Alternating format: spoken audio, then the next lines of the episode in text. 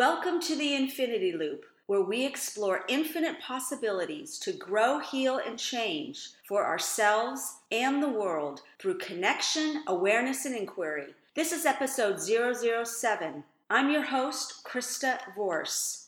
Today I get to have my first podcast with a guest, and it's none other than the beautiful, brilliant, gifted, and heart centered Krista Holland. Yes, she has the same name, spelt the same way, and my last name, Vorse, is Dutch, and one of us is really good at yoga.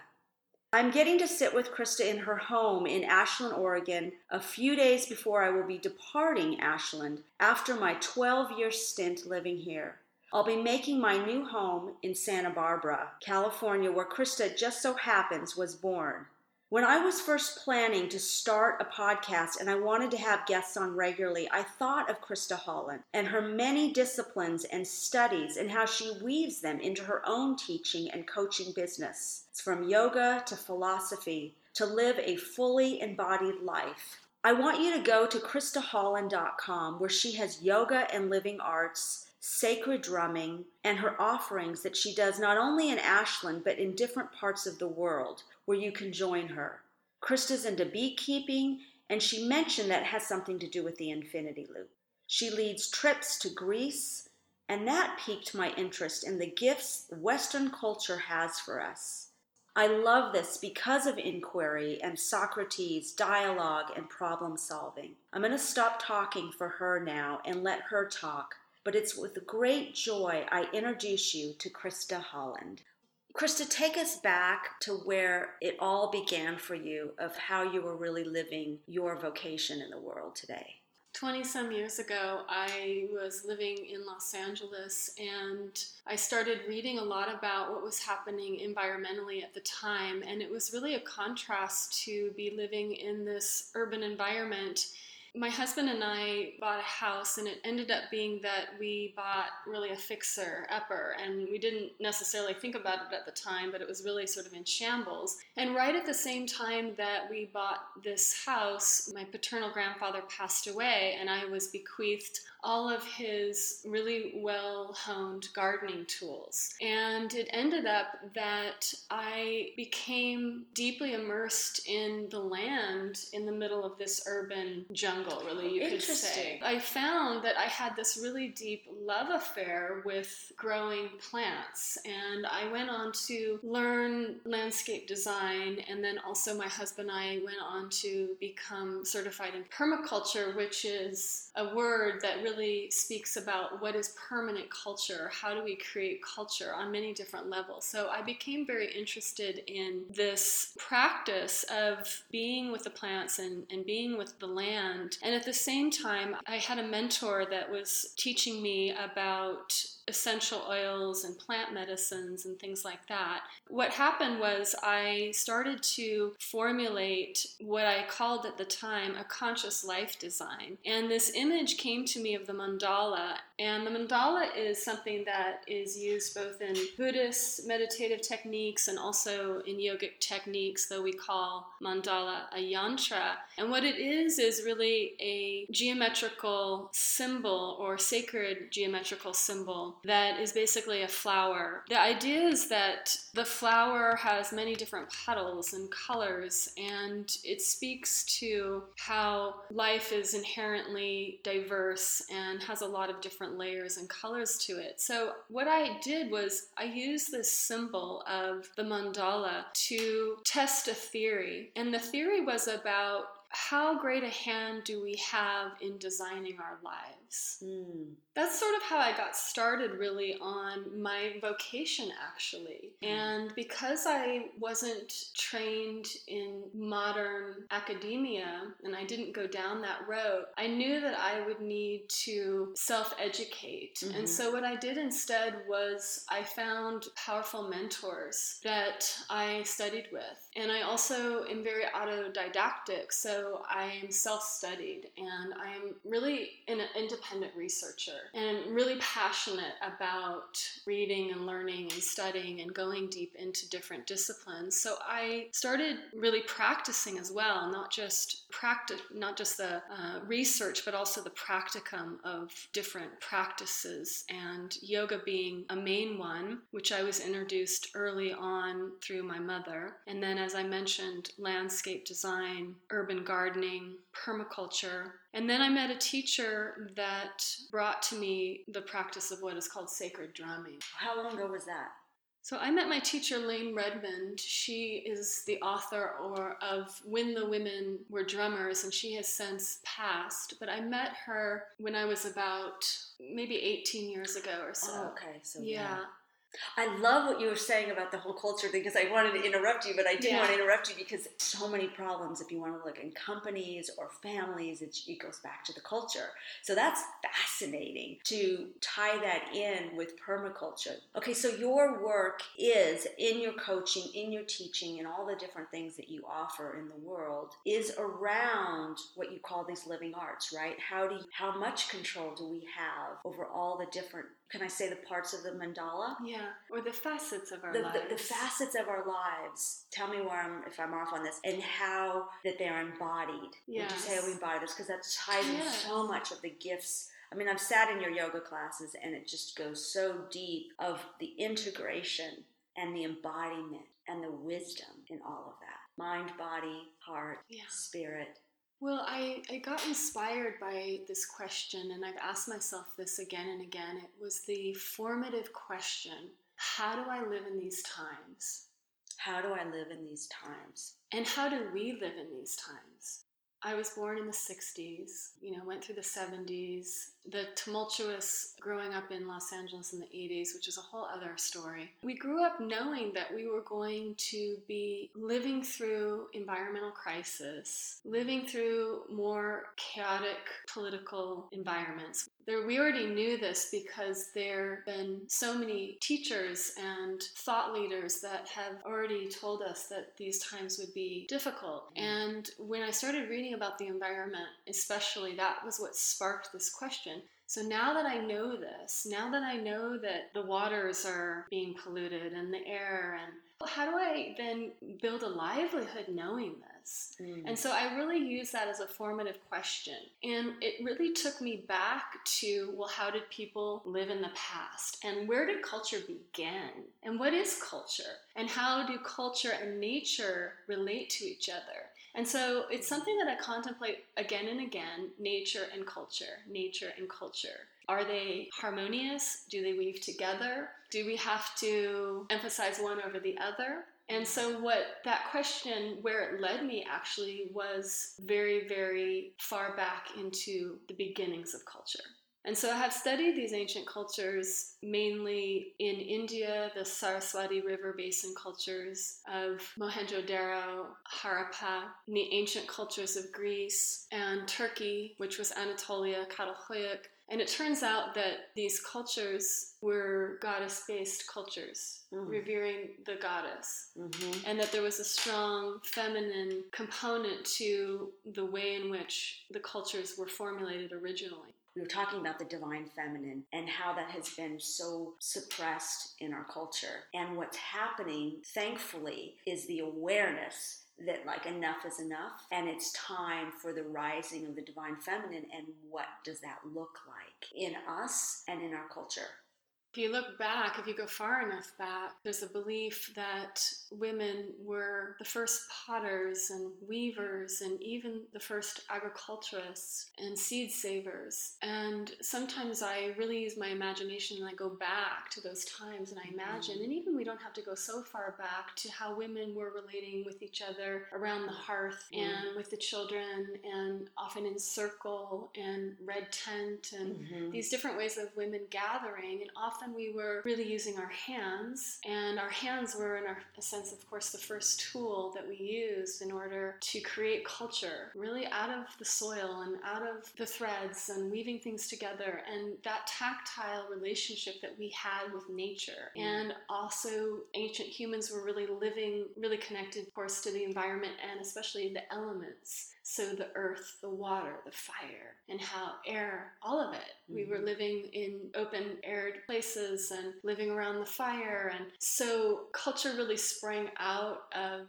our connection to the elements as we moved from gathering and hunting and into more sedentary culture which was often formulated around these beliefs of the grain goddess and different archetypes of the feminine. So, if we look into the archaeological history, especially symbolically, this is often pre literature. Primal?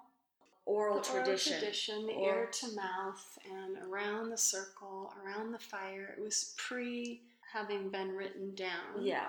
So, what we look at is we actually look at the symbols and we look at the art that's left behind. We look at the funerary goods. And if we look to that, then we find an immense catalog of revering the feminine, literally these goddess traditions. Mm. And the interesting thing about when we look at goddess traditions is that we will inherently be entering into multiplicity, diversity. The goddess, the feminine, represents, in a sense, even more than anything else, this quintessential aspect is that the feminine is multifarious. She has many, many faces, mm. many incarnations all over the world in these ancient times. We're talking 68 BCE and back, back, back, back, back, mm. 40,000 years, even pre culture first art around the planet is vulva. It's a symbol of the feminine. And then when we go into the sedentary cultures, the agricultural cultures, then there's still the reverence of the feminine, and she shows up in these different archetypes around harvest and grain and all of the elements, really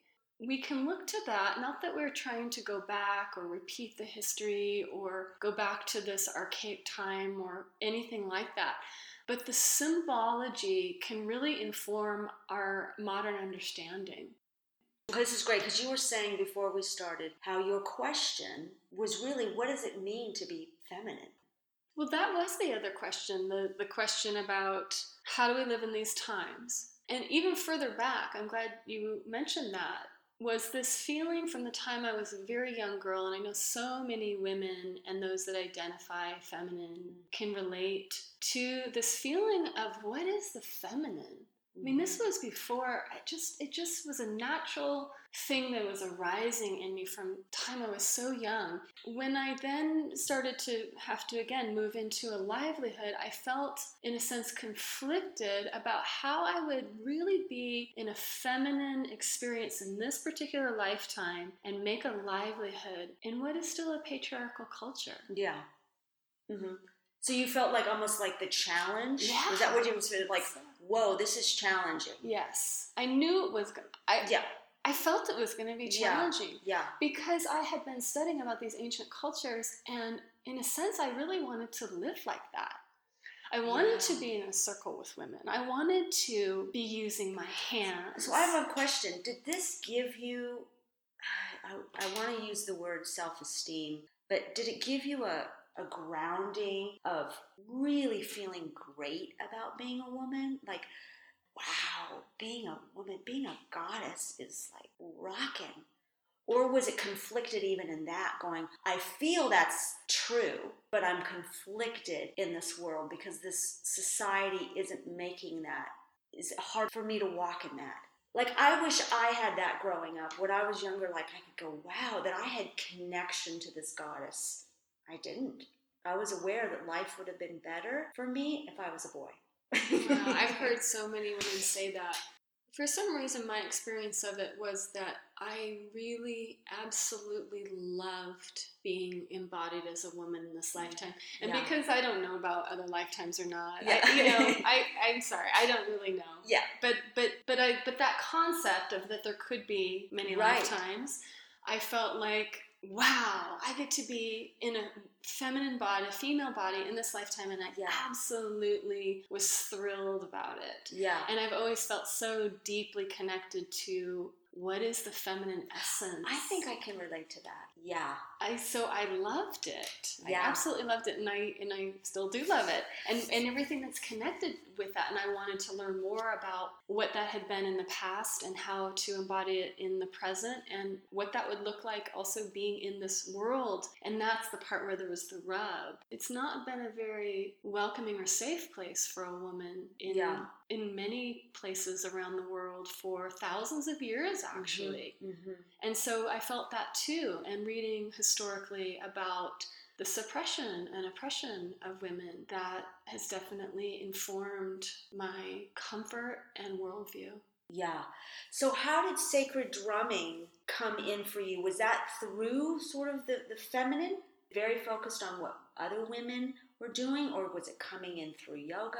Well, the drumming came in, it's just kind of a silly story, and I tell it now and again. So, some of my students and people have heard this before, but I had gotten a job when I was maybe, I don't know, 18 or 19, and I was living with a kind of a communal household of some really wonderful people, and it happened to be that I could walk home for lunch to my house. And my roommates had gone out of town, so being a young woman of that era, I decided I was going to have like a week long party and I invited a band. We took out the furniture of the living room, and my boyfriend at the time came over and set up his drum set and left it there. Well, when I came home from lunch one day, I saw that drum set sitting there and I hmm, looked at it and I thought, without really thinking, sat down behind it, picked up the sticks, and started banging on this drum set. Well, he happened my boyfriend happened to come in the room unannounced and saw me, kind of like, you know, was surprised. I was putting the drumsticks away and he said, Don't stop. In, a, in this just powerful moment in time, and it, it was like there was two roads I was at the crossroad. And something about that was such a beautiful affirmation for me, and it triggered something. And I followed it. And I actually ended up getting a drum set. Some friends of mine found one at a garage sale and brought it over because they knew I was interested. So I went from trap set, literally playing the drum set. What was the contrast was I thought, this is the most masculine instrument that there's gotta be. Yeah. Why am I doing this? And it was really a pronounced contemplation. It's like, why am I picking the drum set when it's so masculine? And it's an albatross. You know, you've got to take down the hi hat Yeah. and the thing, and Yeah. you've got to always have a big car or truck to put it in. Da, da, da.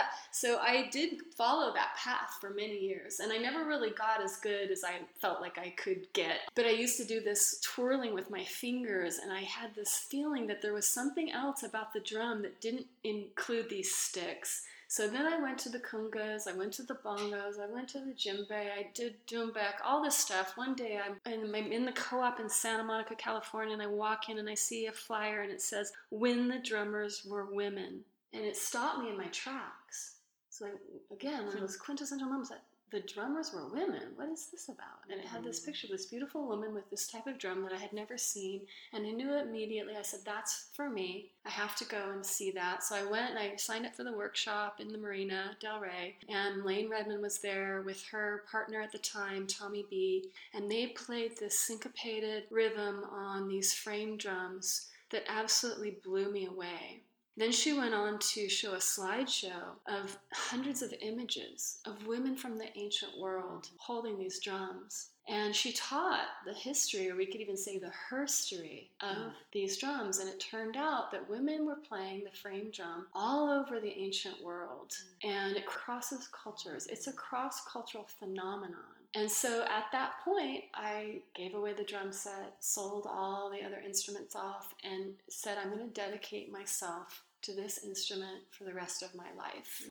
It's so powerful. I'm in such a time of my own spiritual transformation where I'm like coming alive to all these things and, and sacred drumming has just gotten my attention. This the power of sound, this the sound of it, not even having the practice yet, is creating a portal into this transcendent that is really serving me. Wow. Yeah, I mean, I just, I, it's, you know, you start talking, and the, tears started coming to me when you start talking about sacred drumming, and I just think that it, it's going to come more and more to the forefront in our awarenesses of the power of what all does it mean. So it's for you, it's what's very much tied in with the feminine. One of the experiences that I'll have, and I end up talking about it in my second book that's coming out, Numinous Love is Whispering in Our Ear, is how this portal takes me to my ancestors. It takes me through time. I travel through time through these sacred sounds. Okay, you're nodding. So you know what I'm talking about here. It's so powerful, the sound of it. They're sacred sounds. They are as silences. They are almost like a kind of silence because they silence the noise.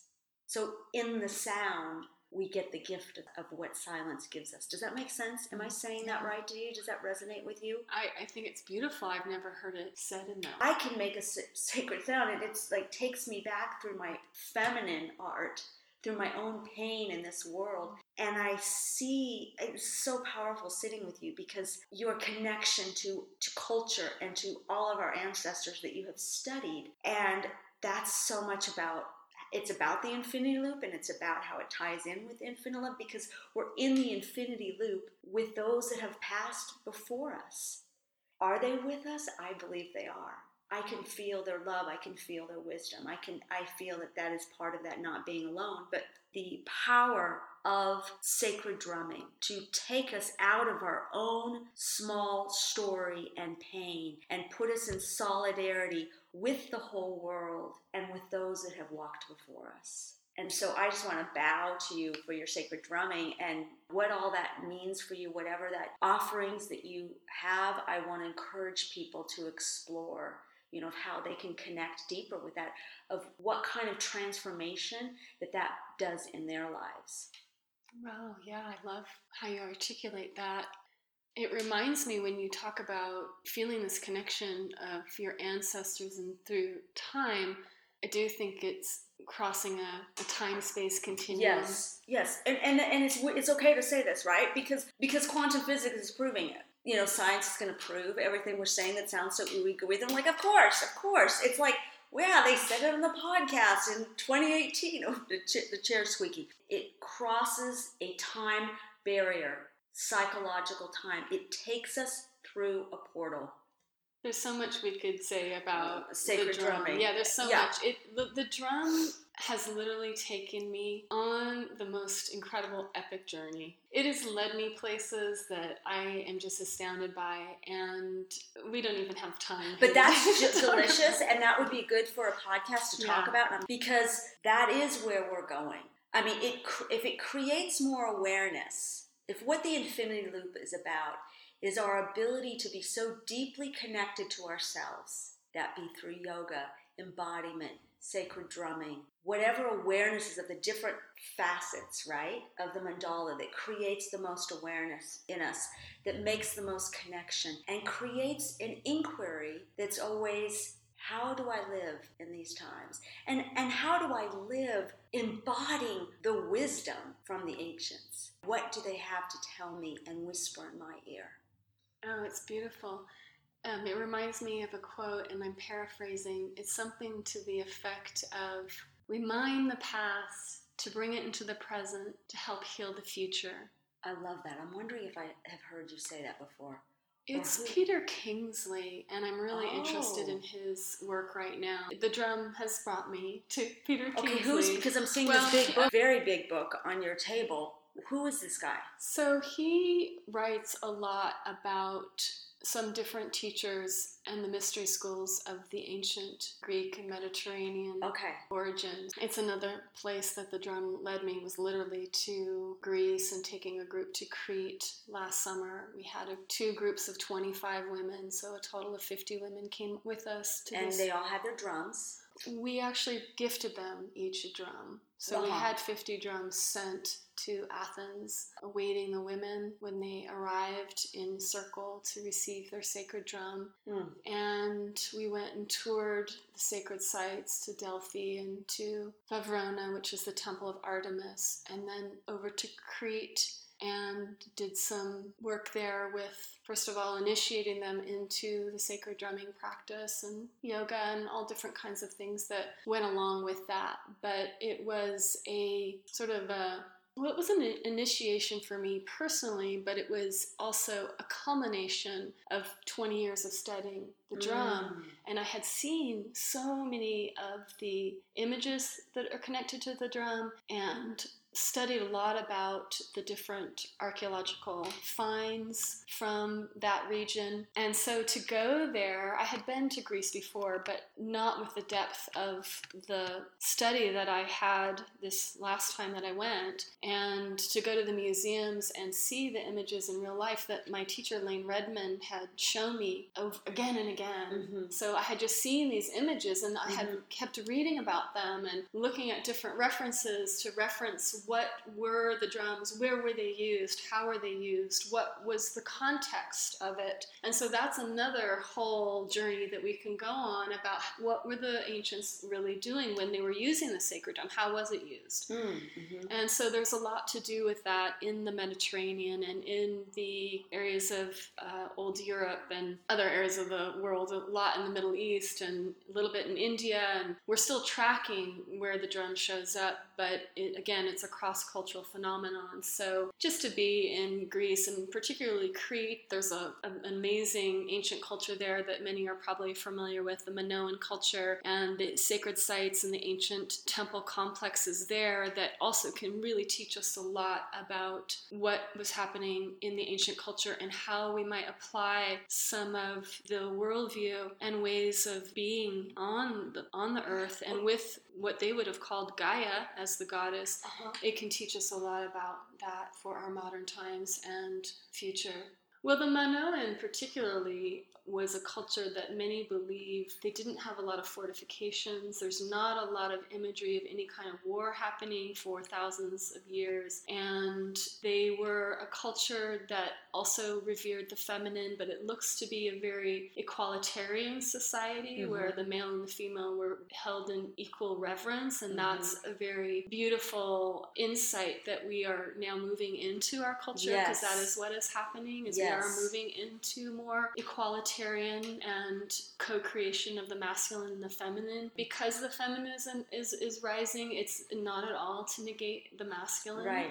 Um, he is also rising in even measure with us, even though there has been a suppression and an oppression and an imbalance. The way of the future is that we will be honoring and recognizing that there are differences actually between yeah. men and women or those that identify male or female, and there's yeah. a spectrum. Yeah. And there are, but there are differences, and we are complementary opposites. Okay, let me ask you something. When you said that the masculine is rising, are you saying we're like the divine? masculine, the more healed masculine, or tell me more. I what do you think? So. That's I what you. So. Yeah. I think you know yoga has really taught me about these complementary opposites and necessary polarities. The non dual tantric yes. yoga has really taught me about what that is, what that would look like, what it feels like, what it feels like for myself to be in touch with my own inner masculine and yeah. to reconcile first inside of myself. That's really where I wanted to start with reconciling my relationship to the masculine as well yeah. as to what is feminine. And it's not that we have to over genderize these things, but I think it's a very helpful starting point. I do too. And the it's very informative when we really, and also when we really honor the differences. Yeah. I think it's incredible.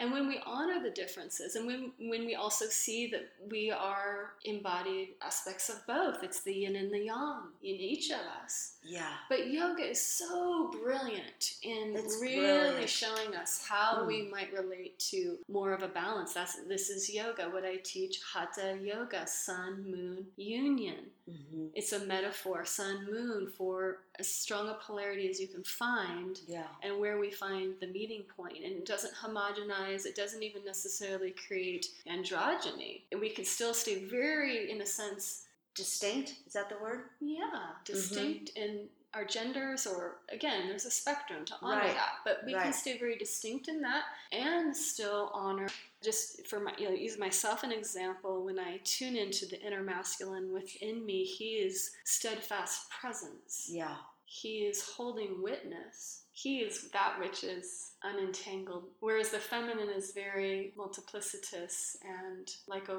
a web and many facets. What do you think in your work and coaching and teaching of how to create the life, or how do you create all these different aspects of the life that really honor who they are? Mhm. Would you say what is in the way that? Well, even this question, what I keep asking and going back to is how great a hand do we have in really creating a life of conscious design? Mm-hmm. And I think where I'm at with it now, some 20 years later, is that we do have a hand, but we have a measure, but we don't have the ultimate hand. Yeah. And I'm not sure how that goes still. I really appreciate you saying that. Still out, right? I love that. Well, it's an inquiry. Your life Yeah, is about inquiry. It is. So, yeah. I, I, you know, I joke with my students all the time. Anyone who's ever studied with me for any length of time knows I'm testing theories. Right. That's my main way of moving about You're the world. playing, which Yeah, I love what you testing say, and you, things. is that play, which is another part of numinous love, is that it's play.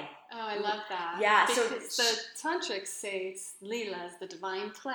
Oh, I love it. And, and it's so how do you play with that? And I just think about in your yoga, it's always the question. Um, we're sitting with the question: Is this true? And that is needs to be more in society. I mean, that's such a crux to my work of letting go of some of our certitude. Absolutely.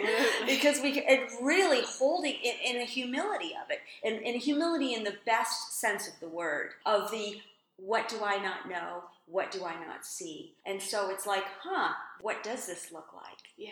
Okay, so I was back, back to the question I asked you of what keeps, because I got off track. I Well, you were talking about how does one create conscious Oh, no, that's what I that holds loved. them back. I love that because you actually are challenging a lot of what's on Instagram. It's just like everything in your life you have created. There's a certitude in what they say that how do they know that's true, right? There are so many factors Yeah. in play that create this life, and it's the the I don't know. It's the unknowing. I love that. I can live in the unknown um, because I think there's. I think none of us know. I think really none of us really know. And you know, when people, yeah. So um, Right. I, I think it's a feminine quality as well to sit in the unknown and say, I, I don't. This is hitting me so hard. What But you just said. It is the feminine that can sit there and go, I don't know the numinous. I Yeah. don't know. yeah. In the mystery, in the great in the mystery. mystery, in I the love when you call it the mystery. I mean, the mystery school. It's it's about the mystery, and and, and what I love about this is glorious expression of this feminine incarnation that you are, and unapologetically, and yet sturdy like a redwood tree.